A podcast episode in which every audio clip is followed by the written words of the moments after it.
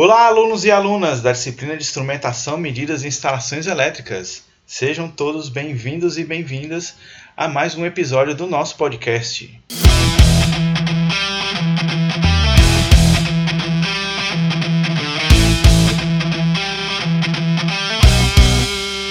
Aqui, professor Rafael Amaral. E aqui é o professor Dal. Voltamos rapidinho, pessoal, para a parte 3 da nossa unidade 9, a nossa última unidade do nosso conteúdo teórico. Inclusive, a partir de agora, vocês já estarão aí aptos a fazerem o nosso projetinho final, que é o projeto de uma instalação elétrica residencial de maneira completa e bem profissional, viu pessoal? Vocês não vão fazer qualquer porcaria não que vão tirar a nota bem baixa. Então a gente fecha essa unidade com a proteção contra descargas atmosféricas. A gente já falou aí de choque elétrico, aterramento, proteção e fechamos com a proteção contra descargas atmosféricas.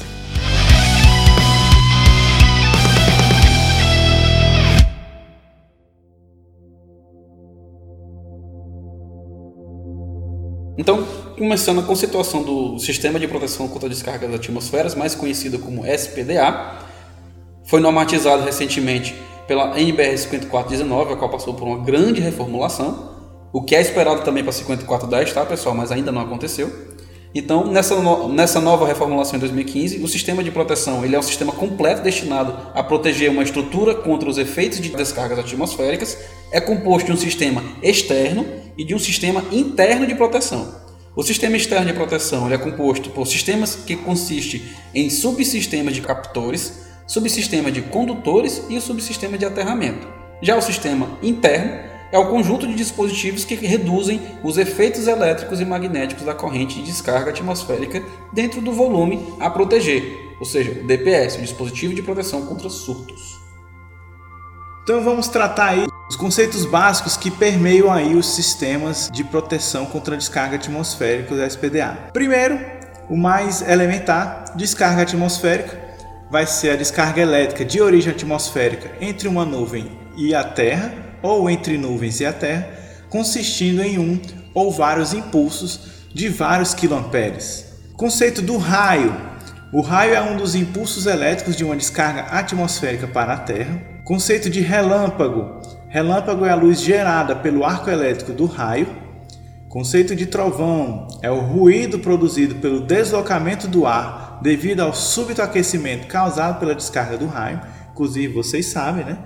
Como a velocidade da luz é maior que a velocidade do som, então primeiro a gente vê o relâmpago, depois a gente conta né, até 6 normalmente, aí aparece o trovão.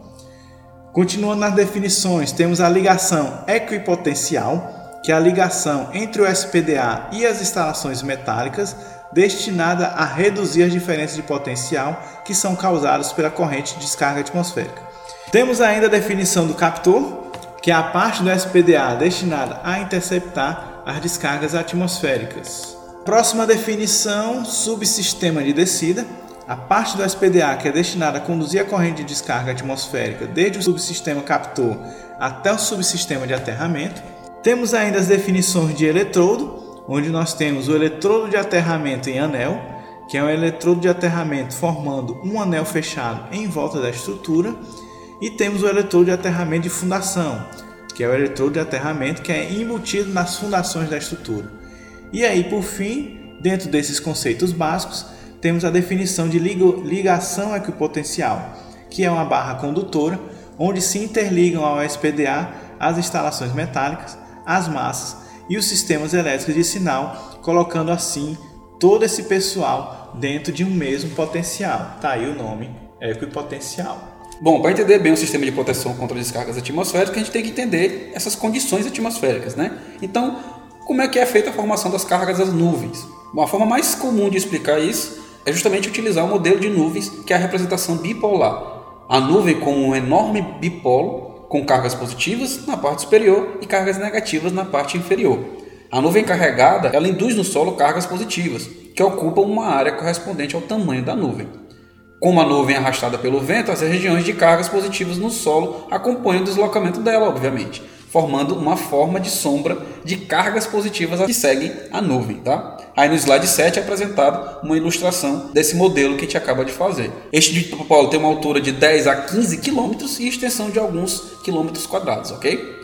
Bom, essa diferença de temperatura entre a base e o teto da nuvem, algo de 65 a 70 graus Celsius, provoca a formação de correntes ascendentes no centro da nuvem e descendentes na borda. Ou seja, essas correntes de ar deslocam as partículas que provocam o atrito e, consequentemente, o carregamento, formando o bipolo. Então, ocorre um raio quando a diferença de potencial entre a nuvem e a superfície da Terra ou entre duas nuvens é suficiente para ionizar o ar. Os átomos do ar perdem alguns de seus elétrons e tem início, assim, uma corrente elétrica, ou seja, a descarga. O raio se inicia com uma descarga elétrica que parte da nuvem até, o, até próximo do Sol e essa descarga provoca mais ionizações no ar ao longo de seu percurso, e a região entre a nuvem e o solo passa a conduzir mais facilmente a corrente elétrica. Quando a ponta do líder chega a alguns metros, entre 20 metros e 50 metros do solo, uma descarga chamada descarga de conexão inicia-se de algum local do solo, fechando o circuito, formando o condutor que liga a Terra à nuvem. Entenderam isso, pessoal? Então, basicamente, é assim que os raios acontecem e o sistema de proteção contra descargas atmosféricas tem que impedir que isso danifique os circuitos, no caso das nossas casas, ok? É bem interessante isso daí, viu? É bem legal ver como é a teoria de formação de raios e vocês podem estar procurando aí vídeos no YouTube que vai ter explicações né, bem legais sobre isso daí quem tiver interesse. Falando agora sobre o sistema externo de um SPDA. Então, quais são as suas estruturas comuns? As estruturas comuns do sistema externo de um SPDA são considerados nas edificações residenciais, comerciais e industriais, com exceção das chaminés. Os principais elementos que são utilizados no SPDA de um sistema externo são o subsistema captor, que a gente já vem falando dele, são elementos condutores expostos, normalmente localizados na parte mais elevada da edificação e responsável pelo contato direto com as descargas atmosféricas. É o conhecido e famoso para-raios. Os captores eles podem ser classificados segundo a sua natureza construtiva, né? podem ser do tipos naturais ou não naturais. Nos naturais, a gente tem aí que eles são constituídos de elementos condutores expostos, normalmente parte integrantes da edificação que quer se proteger. Então a gente tem aí como exemplo coberturas metálicas das estruturas, mastros e quaisquer elementos condutores expostos acima das coberturas e tubos, tanques metálicos, etc. Nos não naturais, os captores não naturais são constituídos de elementos condutores expostos, normalmente instalados sobre a cobertura e a lateral superior das edificações, cuja finalidade é estabelecer o contato direto com as descargas atmosféricas. Temos como exemplos condutores de cobre nu expostos em forma de malha ou captores do tipo Franklin, que é o que a gente mais conhece como para-raio, são os captores do tipo Franklin. Temos também o condutor de descida, que são elementos condutores expostos ou não que permitem a continuidade elétrica em outros captores, e o sistema de aterramento. Podem ser naturais e também do tipo não naturais. Os sistemas de descida do tipo naturais eles são elementos condutores, normalmente partes integrantes da identificação, que por sua natureza condutiva permitem escoar para sistemas de aterramento as correntes elétricas resultantes de descargas atmosféricas. Por exemplo, os portos metálicos, torres metálicas de comunicação, do tipo de rádio, de TV, armaduras de aço interligadas nos pilares das estruturas, ou seja, os concretos armados dos nossos prédios aí. Para o sistema de descida não naturais, estes são constituídos de elementos condutores expostos ou não, dedicados exclusivamente à condução ao sistema de aterramento das correntes elétricas dos raios que atingem os captores. Alguns exemplos podem ser os condutores de cobre nus instalados sobre as laterais das edificações ou nelas embutidos, que é muito comum você ver aqui pelo nosso campo do PC ou qualquer outras edificações que vocês possam ver pela nossa cidade. Barras de ferro de construção instaladas no interior dos pilares das edificações para uso exclusivo no sistema de proteção contra descargas atmosféricas, ok?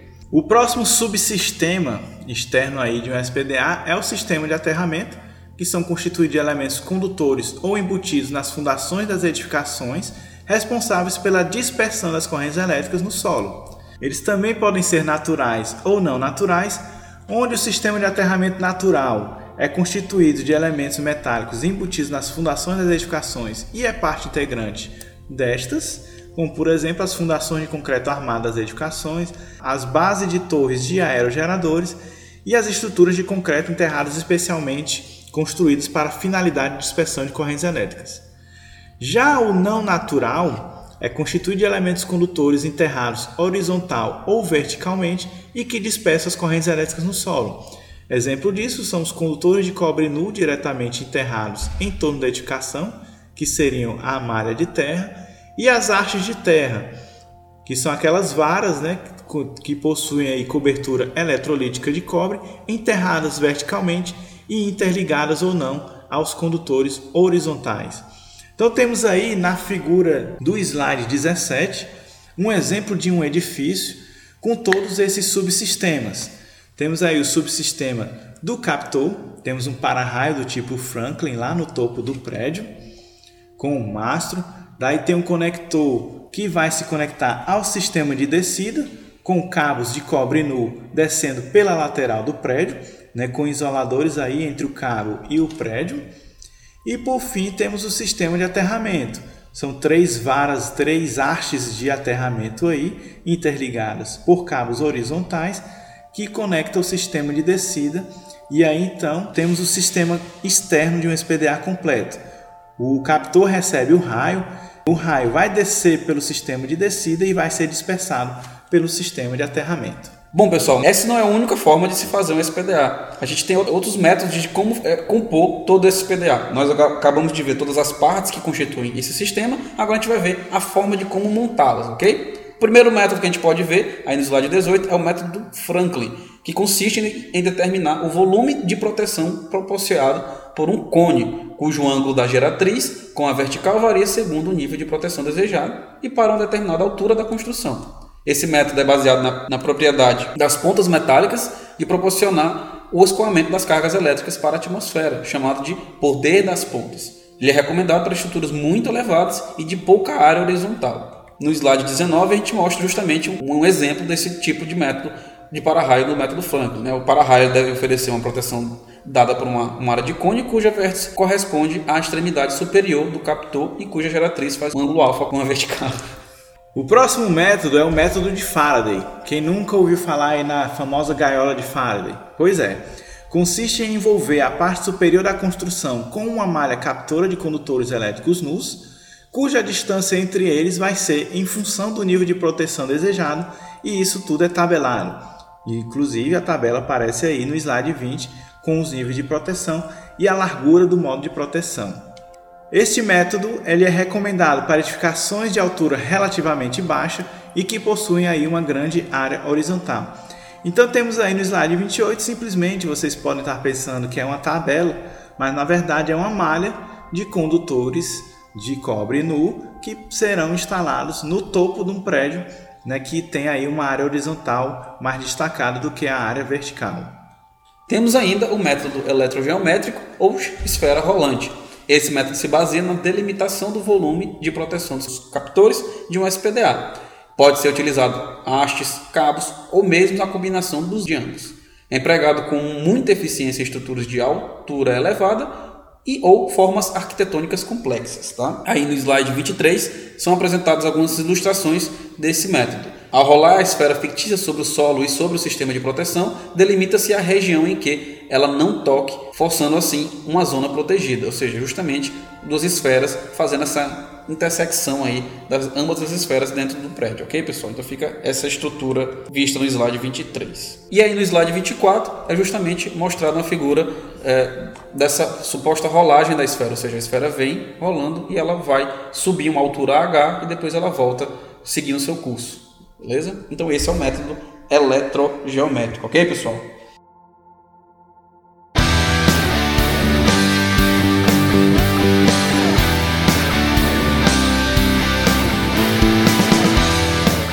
Isso aí, pessoal. Terminamos então a unidade 9.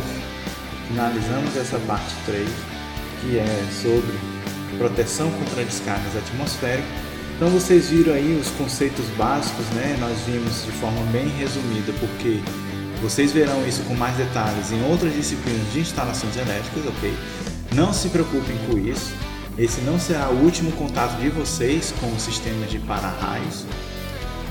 A gente viu de forma bem resumida então os conceitos básicos, os principais equipamentos que, envolvidos dentro de um SPDA e os principais métodos utilizados para a proteção das edificações com um SPDA. Além de tudo isso, né, complementando a unidade 9, nós vimos a proteção contra sobrecorrentes, sobrecargas, corrente curto-circuito e vimos também a questão do choque elétrico, sistemas de aterramento, etc. Finalizamos assim a unidade 9 e, como eu falei lá no início do podcast, estamos agora aptos a fazer o projeto final. É isso mesmo, pessoal. Não deixem para fazer o projeto final na última semana da entrega, pois não vai dar tempo terminar. Tentem se programar, se organizarem nas suas equipes e deleguem as atividades acerca do projeto. Vale ressaltar que a nossa última prática do laboratório ela vai ajudar em muito o entendimento do passo a passo do projeto que vai ser pedido para vocês fazerem, o qual já foi falado aqui nos diversos podcasts, ok, pessoal? Então é isso, pessoal. Espero que tenham gostado até aqui. A gente vai finalizando aí o conteúdo teórico da disciplina. Vocês vão ficar agora com a parte de projeto final e a gente se encontra aí nas disciplinas mais para frente, né? E desejamos aí toda a sorte de vocês durante o curso. Ok, pessoal? Agradecemos aí a compreensão de vocês neste período e vamos seguir em frente, vamos trabalhando né, e vamos se formar engenheiro. É isso aí, pessoal. Tchau, tchau. Tchau, tchau, pessoal.